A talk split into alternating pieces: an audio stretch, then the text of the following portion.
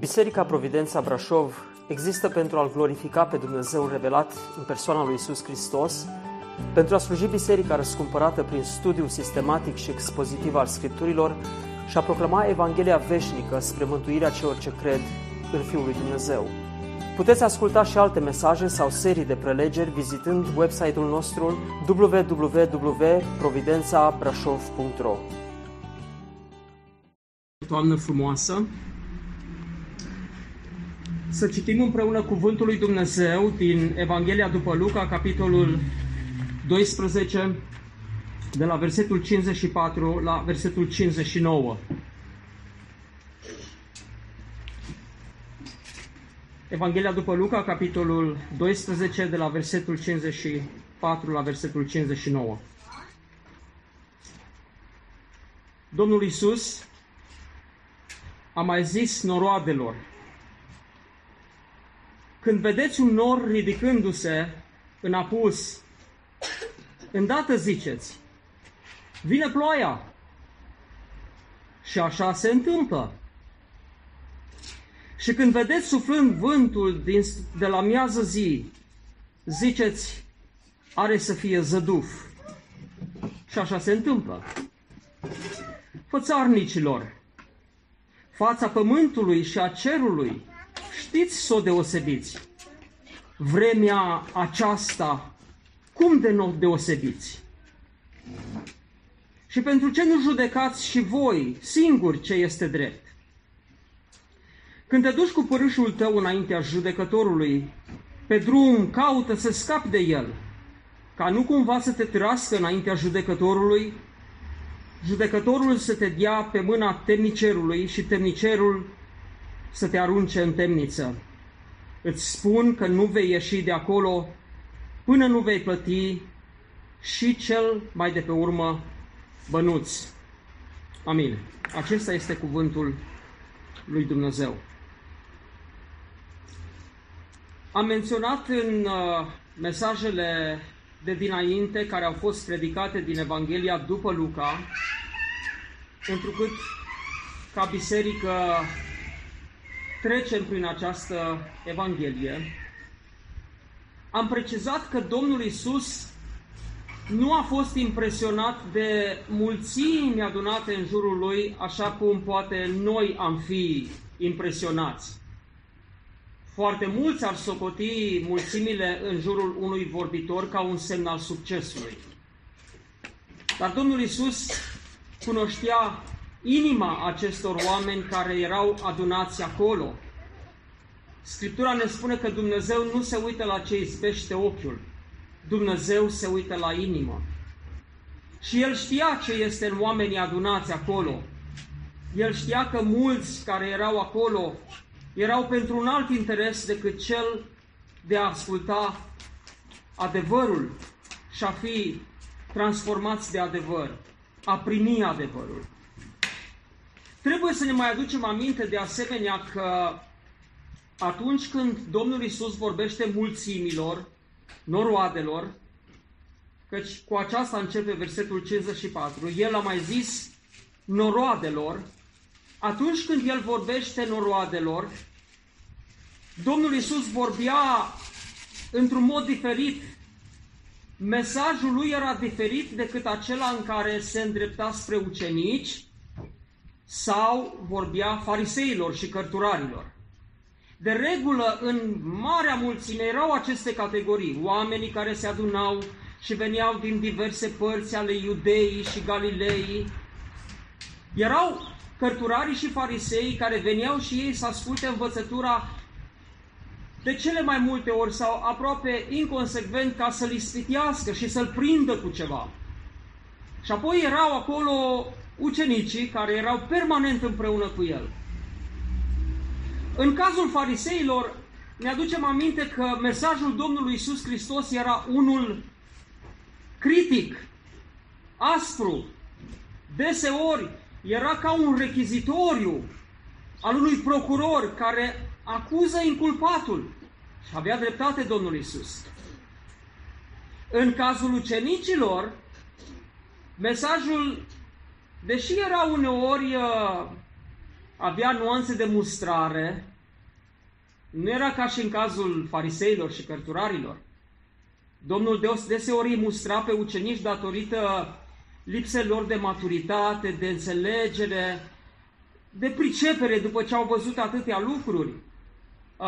Dar mesajul pentru ucenici era deseori unul didactic, de învățătură, da? Ca unui maestru, al unui mentor către ucenicii lui, și pe de altă parte era unul parental, ca unui tată care își crește copiii, uneori încurajându-i, uneori mustrându-i. Dar atunci când Iisus se adresează mulțimii, nu ucenicilor, nu fariseilor și cărturarilor, ci noroadelor, el știe că are în față un public foarte instabil. Deseori oamenii ziceau: wow, niciodată n-a vorbit cineva ca omul acesta. Și se minunau.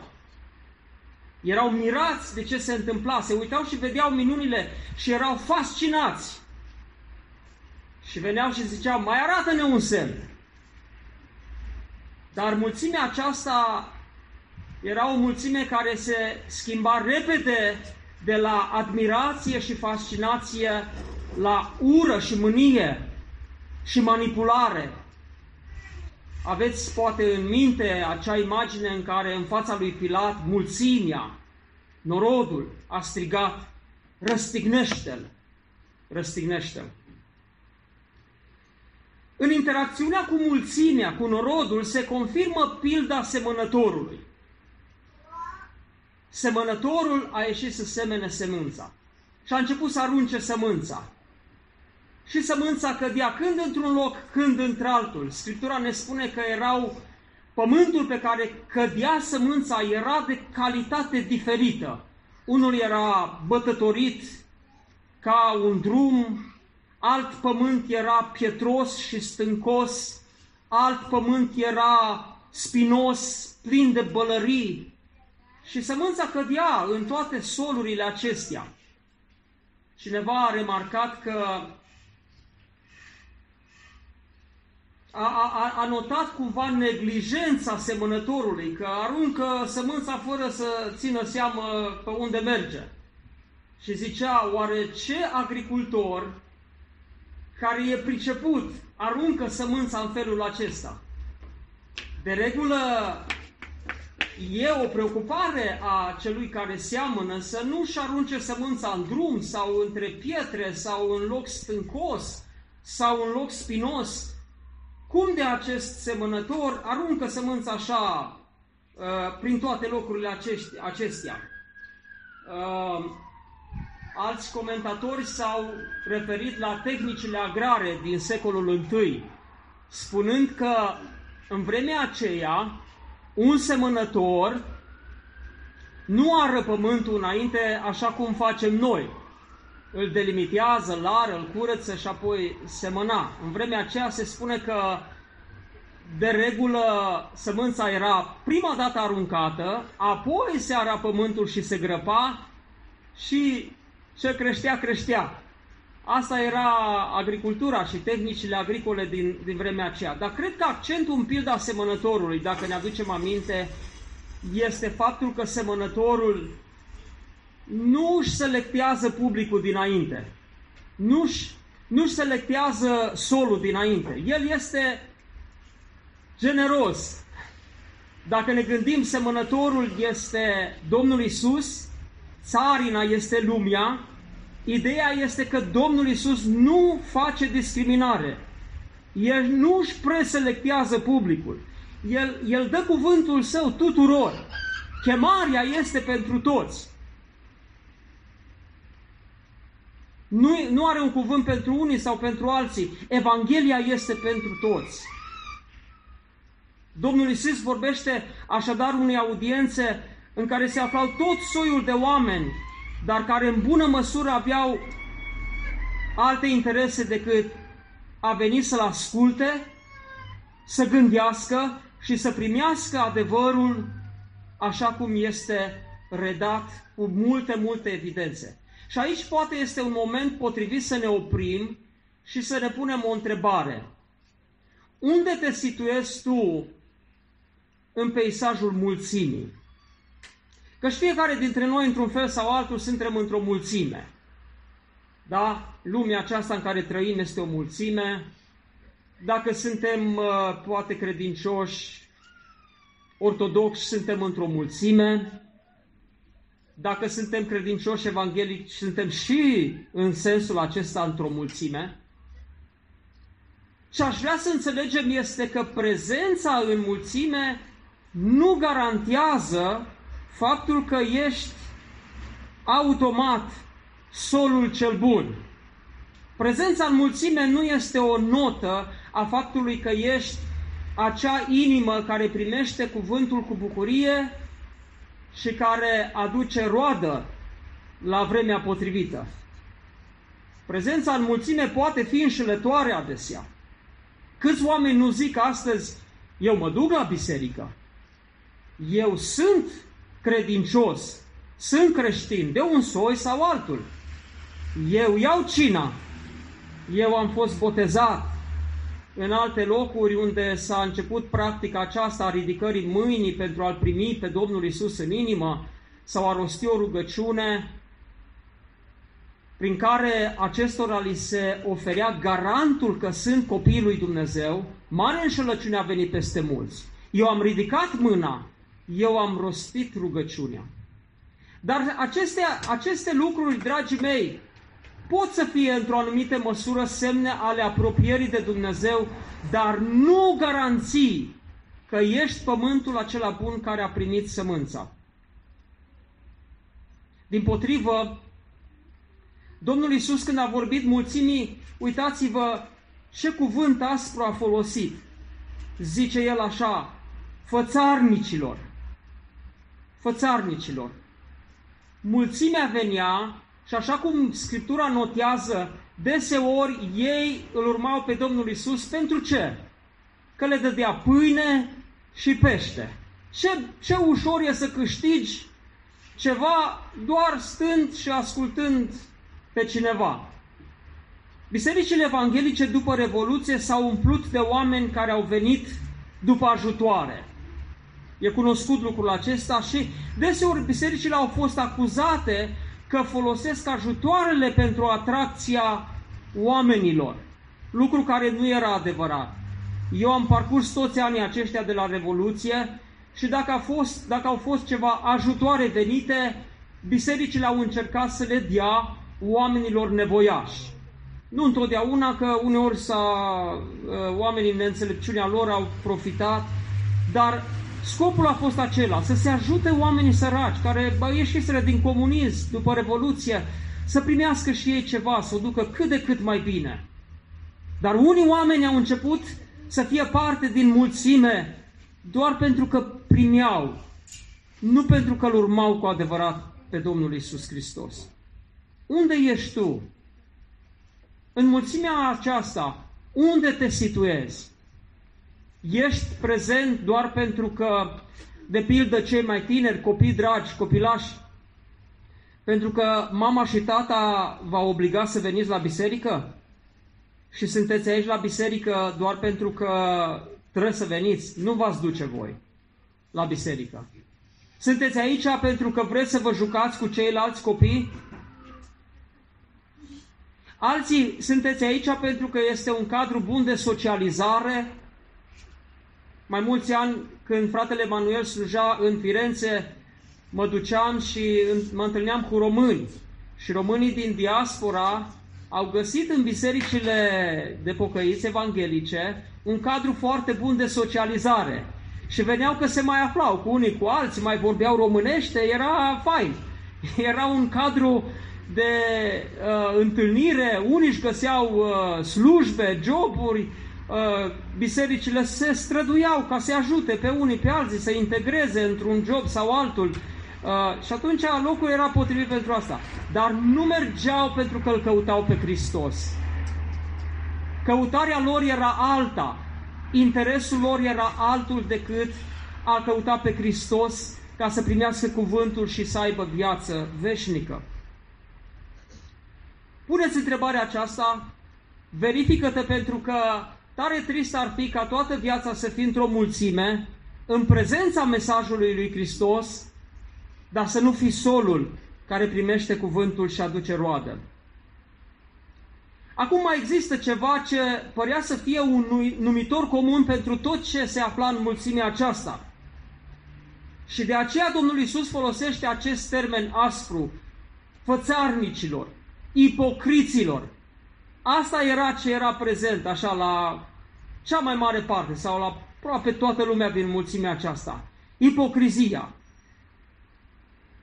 O inconsecvență. Oare la ce se referă Domnul Iisus? De ce îi mustră? De ce le vorbește cu acest termen aspru? Pentru că eu, dacă aș fi la un serviciu de evangelizare și ar fi o mare mulțime în fața mea, eu n-aș începe să le spun fățarnicilor, ipocriților.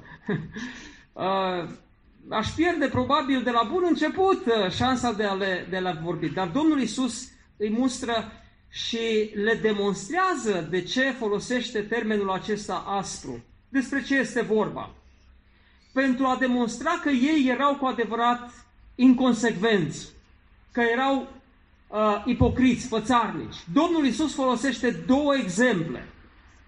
Un exemplu este din spectrul meteorologic și altul este din spectrul juridic. Iată ce le spune, vorbindu-le mulțimii. De ce sunteți fățarnici? De ce sunteți ipocriți? Iată de ce. Când vedeți un nor ridicându-se la apus, îndată ziceți, vine ploaia. Și când vedeți vântul suflând dinspre miază zi, ziceți, are să fie zăduh. Zăduh și așa se întâmplă. Țara lui Israel era așezată lângă Marea Mediteranei, care era în partea de apus. Și când norii se ridicau dinspre apus, era foarte, foarte clar că vine ploaia.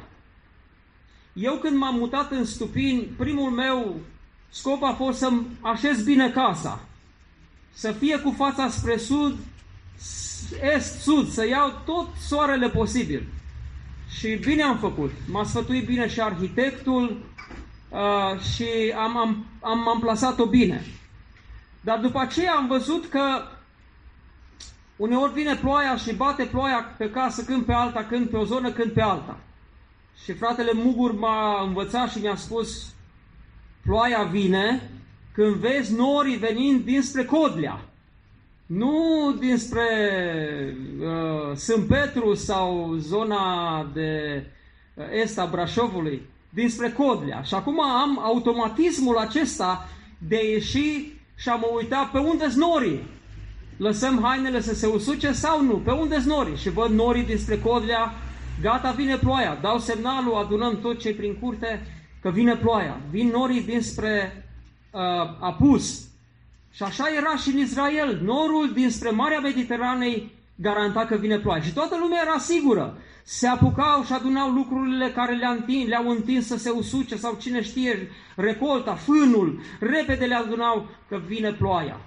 Sau când suflă vântul dinspre miază zi.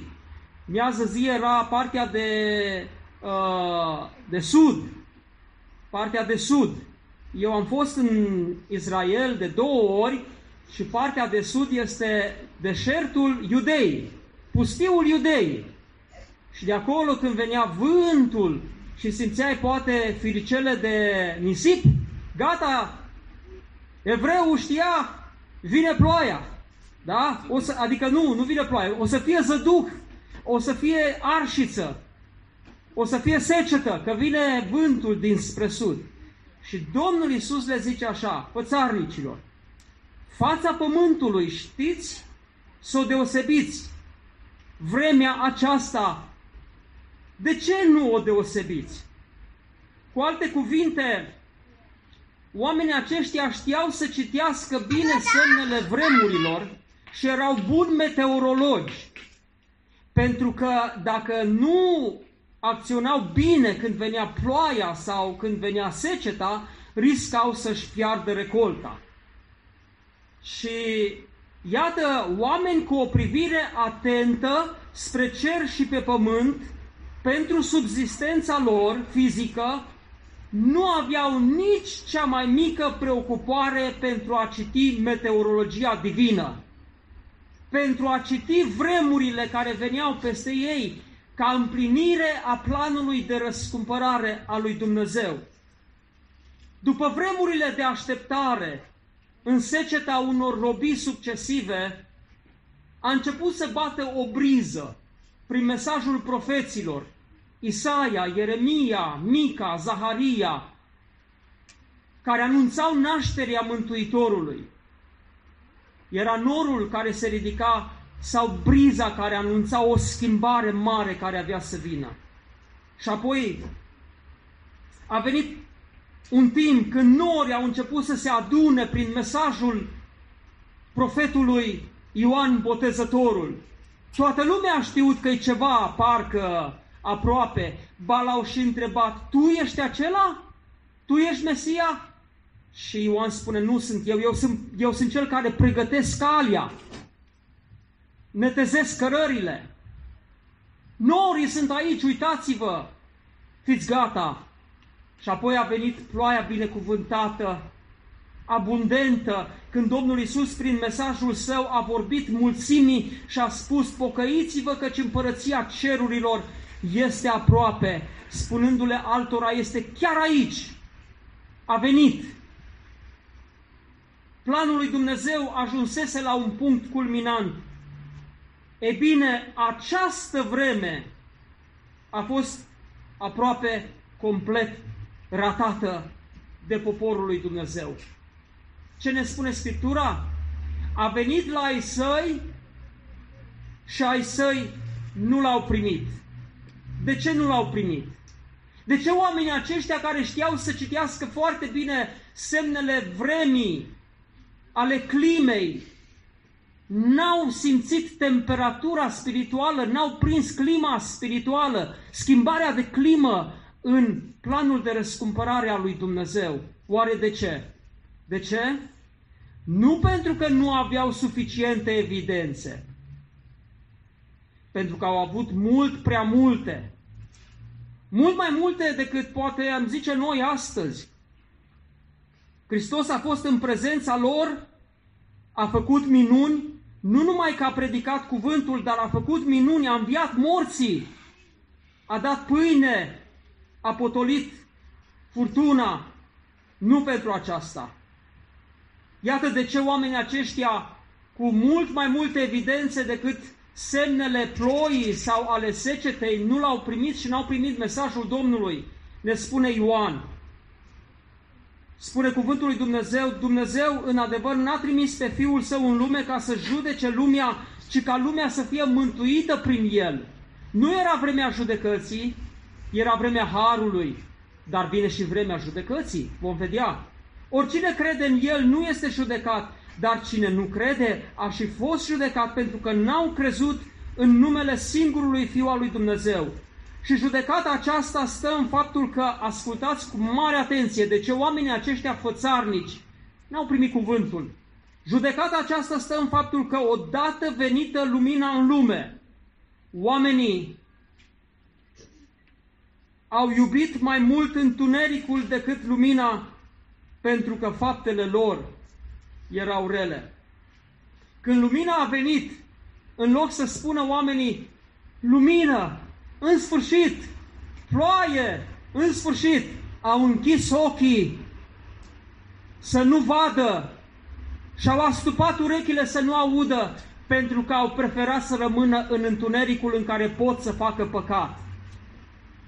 Odată un om mi-a zis, nu vreau să vin la biserică pentru că nu vreau să știu ce zice Scriptura. Crezând că asta îl va scuza, n-am știut în ziua judecății. A doua întrebare pe care aș vrea să ne o punem după prima, unde te situezi în mulțime, este aceasta. Unde te situezi în relația cu vremurile împărăției?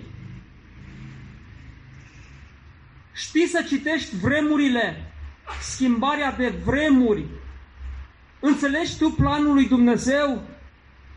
Și nu mă refer deloc la acele speculații care au fost făcute de-a lungul deceniilor, de-a lungul secolelor, speculații escatologice, că ar veni Domnul Iisus în toamnă sau în primăvară sau în anul cutare sau în luna cutare. Nu la aceasta mă refer, ci mă refer la acel sentiment permanent în inimă de a-L aștepta pe Hristos și a înțelege că lumea aceasta se îndreaptă spre acel final glorios când Hristos se va întoarce a doua oară.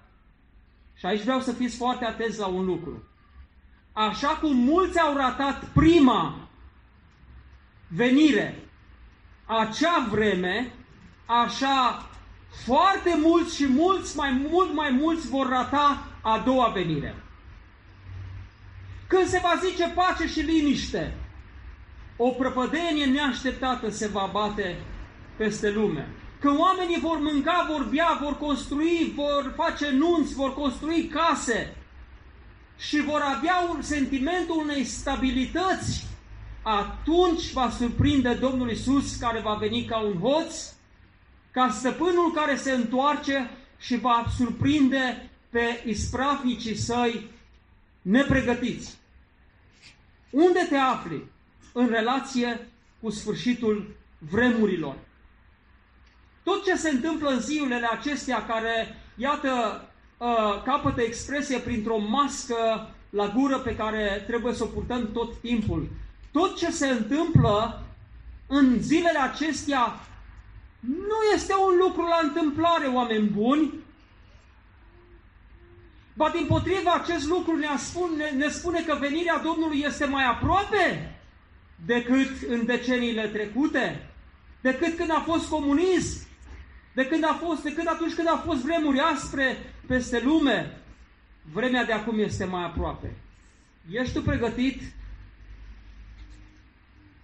Sau vei spune ca marele filozof care a zis atunci când a fost întrebat, dacă totuși Dumnezeu există și te vei afla în fața lui Dumnezeu, ce vei spune? Și acest filozof a spus, n-am avut suficiente evidențe. N-am avut suficiente evidențe. Cum se face oare că pentru unii evidențele existenței lui Dumnezeu și ale prezenței sale sunt peste tot și pentru alții nu sunt nicăieri? Unii încă consideră că nu sunt suficiente evidențe. Haideți să ne gândim puțin la cineva. Haideți să ne gândim la Iuda. Cine a fost Iuda? Iuda a fost unul dintre cei 12. N-a fost doar unul din mulțime, a fost unul dintre cei 12. Prezent cu Domnul Iisus, probabil la toate minunile pe care le-a făcut. Prezent cu Domnul Iisus și în Iudeia, și în Galileea, și în Decapolis, și în Pereia, peste tot pe unde a fost, și în Cezarea. Și cu toate acestea, Iuda, care a avut multe evidențe, Scriptura ne spune că Domnul Iisus adesea scotea demoni toată ziua, vindeca o zi întreagă. Ce avem noi în Scripturi este o mică parte din lucrările minunate pe care le-a făcut Mesia. Și cu toate acestea, Iuda, în final, după ce a avut evidențe cât se poate declare, a văzut învierea fiului văduvei din Nain, a văzut vindecarea, învierea fiicei lui Iair, a văzut când a potolit furtuna și a spus mării, taci fără gură, a văzut când 5.000 de oameni au fost hrăniți, le-a văzut pe toate acestea. Și ce a făcut? Pentru 30 de arginți a dat la o parte totul. N-a văzut el norii ridicându-se? N-a văzut el bătând briza vremurilor? O, ba da! A văzut totul, a avut toate evidențele. Iuda a avut toate evidențele și cu toate acestea a preferat 30 de arginți. A negociat pentru 30 de arginți. în fața tuturor evidențelor. Întrebarea pe care mi-o pun este: pentru ce adesea vindem oferta harului pentru 30 de arginți? Unii preferă un film în locul venirii prezenței la casa lui Dumnezeu. Unii preferă confortul casei și poate telecomanda televizorului, că prind și ei un serviciu divin și s-au achitat de ziua Domnului. Alții preferă o bucată de pământ, o casă, o mașină, în locul harului mântuirii. Pentru ce negociem adesea evidențele vieții care ni se oferă acum, sub formă de har? Unde te situezi în relație cu vremurile? Ai discernământul că vremea se apropie?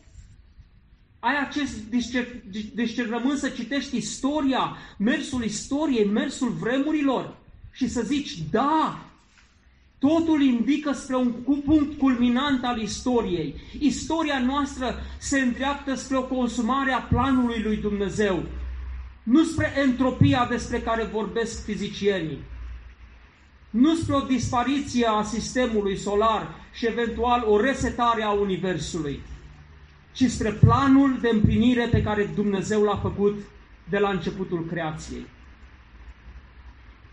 Un al doilea caz pe care Domnul Iisus îl aduce ca o evidență a faptului că mulțimea este labilă, instabilă și fățarnică, ipocrită, este un exemplu din spectrul juridic. El le spune: și judecați voi singuri ce este drept. Când te duci cu părâșul tău înaintea judecătorului pe drum, caută să scapi de el, ca nu cumva să te târască înaintea judecătorului, judecătorul să te dea pe mâna temnicerului și temnicerul să te arunce în temniță. Îți spun că nu vei ieși de acolo până nu vei plăti și cel de pe urmă bănuți. Cine nu înțelege corect prima venire a Domnului Iisus cu implicațiile acestea care trebuiau însușite prin credință, se îndreaptă spre un punct critic, cel al judecății divine de la sfârșitul vremurilor. Pe drumul acesta, înspre judecată, oamenii care nu vor să vadă norii și nu vor să simtă briza și să spună: da, vine vremea, oamenii aceștia nu fac decât să, ce spune Evanghelia în Romani, capitolul 2, își adună o comoară de judecată. Dosarul lor la acest proces care vine, la judecată, se face din ce în ce mai mare. Se adună filă după filă, evidență după evidență. Și Domnul Iisus le spune acestor oameni: când te afli înaintea unui proces sau unei judecăți, e firesc să încerci să te împaci cu pârâșul tău, ca să nu mai vii în fața judecătorului. Nu știu dacă ați fost chemați vreodată într-o sală de judecată. Poate ca martori într-un caz. Și dacă primești scrisoarea și ești citat ca martor, până și atunci începe să-ți bate un pic inima. Să te duci ca martor în procesul cuiva, nu te simți bine. Dar atunci când primești o scrisoare și instanța te numește pârât într-un anumit caz, ești mai deranjat. Și cu toate că știi că nu ești vinovat cu absolut nimic, tot nu te simți bine. Tot stai așa cu teamă. E bine, eu am fost în ambele ipostaze. Am fost odată într-un proces în care n-a fost nicio vinovăție și în final am fost achitat că nu am fost vinovat, nu am călcat legea. Și acum sunt într-un proces pârât de cineva că aș fi furat ceva. Nu eu, ci neamurile mele. Dar cum eu sunt urmaș, După ei, acum se judecă un caz de acum 12-13 ani, când a murit o mătușă cu un unchi care n-au avut copii și a căror avere au rămas într-un proces și a ieșit o mare șandramauă și întrucât eu sunt moștenitor, acum, după ce cazul s-a rezolvat, fără recurs și instanța a deliberat, partea cealaltă a venit cu ideea că probabil avocatul a sfătuit-o, dă în judecată că au furat ceva, fără nicio dovadă. Da. Și suntem într-un proces, vrând nevrând. Nu-i bine, nu te simți bine în condiția aceasta, să fii într-un proces acuzat. Și în mod natural încerci să rezolvi problema, dacă se poate. Și așa spunea Domnul Iisus evreilor din vremea aceea, când sunteți într-un litigiu și trebuie să ajungeți la un proces, voi vă duceți și vă înțelegeți între voi ca să nu ajungeți acolo și să plătiți și bani avocaților și cine știe ce.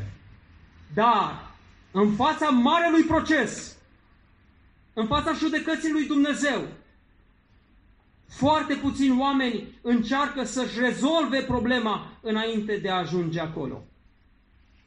Aveți tendința aceasta naturală de a rezolva problema aici pe pământ, în ordinea umană. Dar înaintea lui Dumnezeu, stați indiferenți. Și duminica trecută ați auzit predica despre păcatul indiferenței. Un păcat foarte mare. Știți că Scriptura vorbește despre hula împotriva Duhului Sfânt. Ei bine, păcatul indiferenței poate să fie echivalat cu hula împotriva Duhului Sfânt. După ce ai toate evidențele, după ce ai totul în față, să stai și toate evidențele acestea, știți ce fac? Ne acuză! Ne acuză! Evidențele acestea pot să fie în ziua judecății pârâșul nostru. Că am avut totul în față, că totul a fost clar, că venirea lui Hristos în vremea aceea a fost clară, mesajul lui, minunile pe care le-a făcut și totuși nu l-au primit. Astăzi, evidențele întoarcerii sale sunt clare și totuși, uitați-vă, oamenii stau indiferenți, așteptându-și plecarea din lumea aceasta, crezând că se duc într-un loc de odihnă. Iată-i, cum se odihnesc, priviți, aici. Mulți se uită și zic, bă, ce liniște, ce odihnă. Câți dintre ei sunt astăzi în locul în care era bogatul, care striga, Părinte Avrame, trimite-l pe Lazar să-și moaie vârful degetului în apă, că-și grozav sunt mistuit de flăcările acestea. A venit judecata, a venit procesul și omul nu s-a împăcat cu pârâșul său. Ei bine, întrebarea finală pentru noi astăzi este aceasta. Unde te afli în raport cu procesul acesta divin care va veni? Unde te afli în raport cu judecata lui Dumnezeu? Și poate zici, vreau să rezolv. Simt lucrul acesta ca o povară. Simt că dacă ajung la judecată, nu voi fi achitat, voi fi condamnat. Și condamnarea, dragul meu, va fi veșnică. A, dar stai puțin, că textul zicea că îți spun că nu vei ieși de acolo până nu vei plăti pe cel mai din pe urmă bănuți. Păi, stau acolo și îmi plătesc cel din urmă bănuți și o să ies și eu de acolo.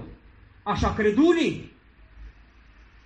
Până chiar biserici istorice, cunoscute, cred că va exista un purgatoriu în care îți plătești datoria și după aceea, după ce ți-ai plătit datoria, vei ieși și vei fi viață veșnică.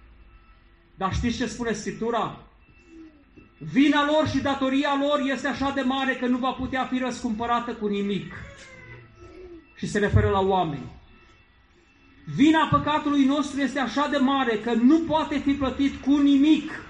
Nici cu fapte bune, nici cu intenții bune, nici cu binele pe care îl facem altora.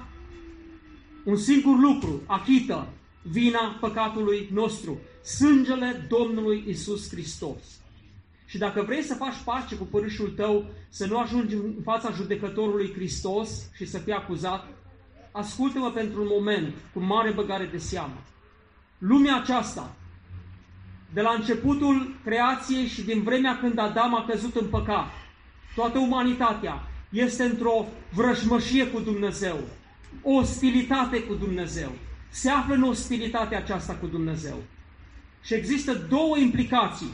Una, Scriptura ne spune, datorită păcatului, omul este separat de Dumnezeu. Și această separare, această rupere de Dumnezeu, Scriptura o numește moarte.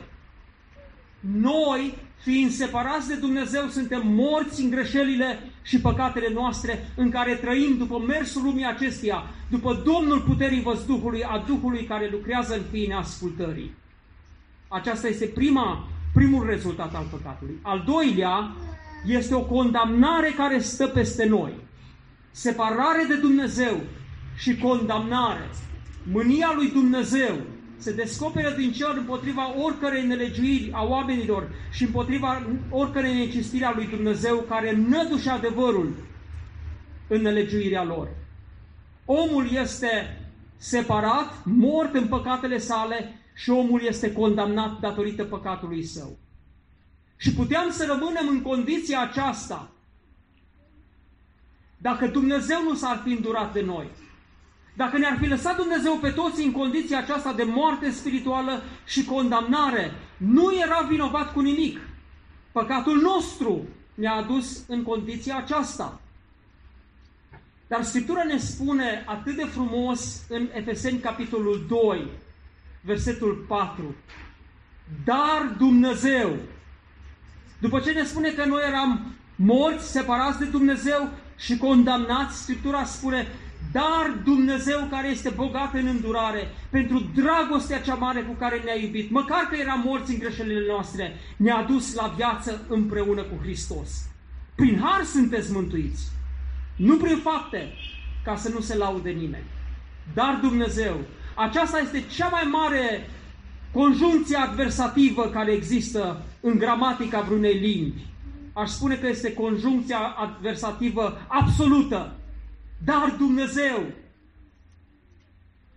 pentru dragostea Lui, a schimbat starea noastră de condamnare și a trimis norii și vântul să aducă ploaia binecuvântată a mântuirii.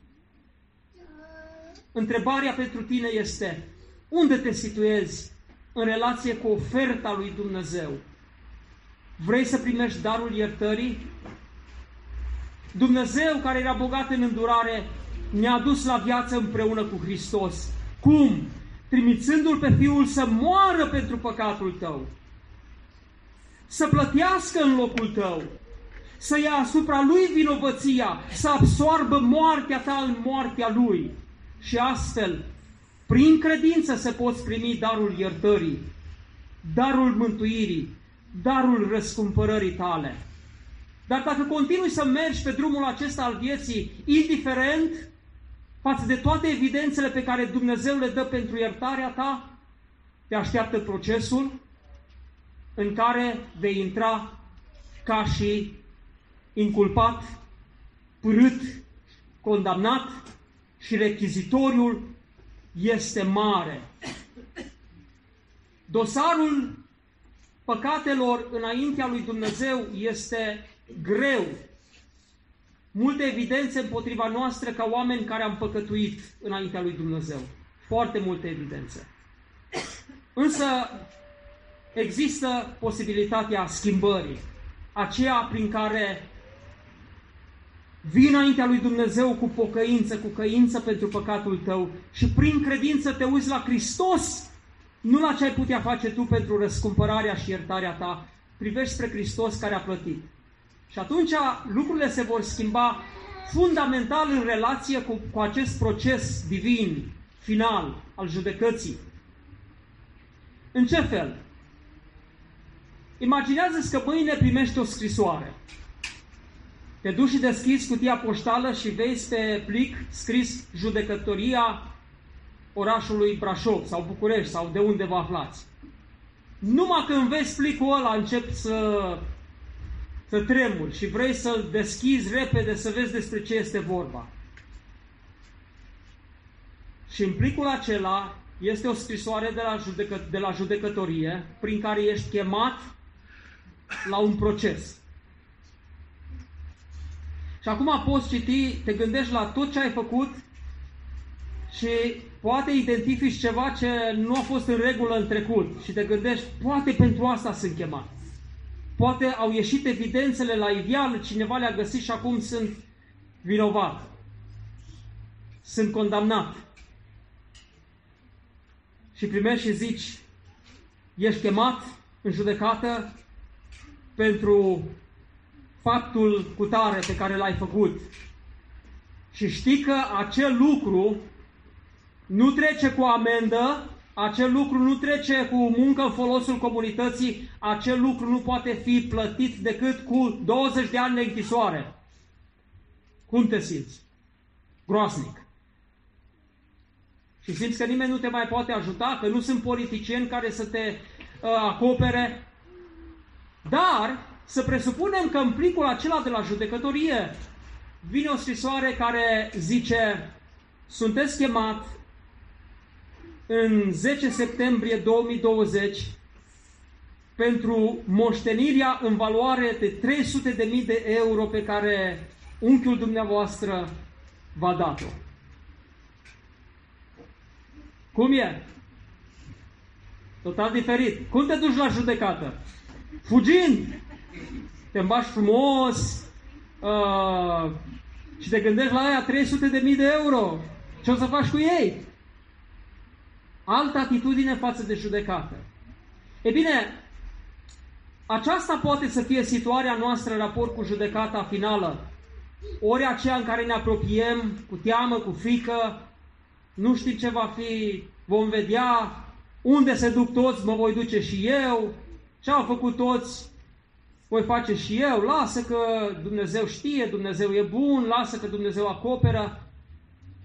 În starea aceasta te apropii de Marea Judecată sau te duci ca cel bucuros că va avea să ia moștenirea, să primească moștenirea și nu una de 300.000 de euro, ci viața veșnică în acea nouă creație în care va domni Hristos și nu va fi inechitate socială, nu va fi plâns, nu va fi suferință, nu va fi moarte. Astăzi Hristos ne invită pe toți la un examen. Prin întrebările acestea putem face fie o verificare prin care să ne dăm seama că suntem și noi într-o mulțime, acolo, crezând că totul e bine, dar fără a avea cu adevărat această înțelegere a vremurilor și așteptare, bucurie a lui Hristos, Marele nostru Mântuitor și Izbăvitor, sau putem constata că suntem încă în păcatele noastre și Dumnezeu ne cheamă să ne pocăim, să ne întoarcem, să primim viață, ca să putem zice, mă îndrept spre moștenirea mea veșnică. Abia aștept să vină norii adunându-se și să-L văd pe Mântuitorul meu venind pe norii cerului și răscumpărându-și mireasa și ducând-o la acest ospăț divin pe care îl așteptăm cu toți cu bucurie, cei care suntem și am primit mântuirea Lui. Ești și tu dintre aceia? Dumnezeu să lucreze prin puterea Duhului Sfânt și a Evangheliei sale, să primești darul iertării, să primești darul mântuirii, alții să ne trezim din somnul acesta al vremurilor care ne-a adormit și să fim vigilenți în așteptare, să fim ca și acele 5 fecioare înțelepte, pregătite, cu candela și să-L onorăm pe Domnul când va veni El așa cum merită să fie primit. Amin.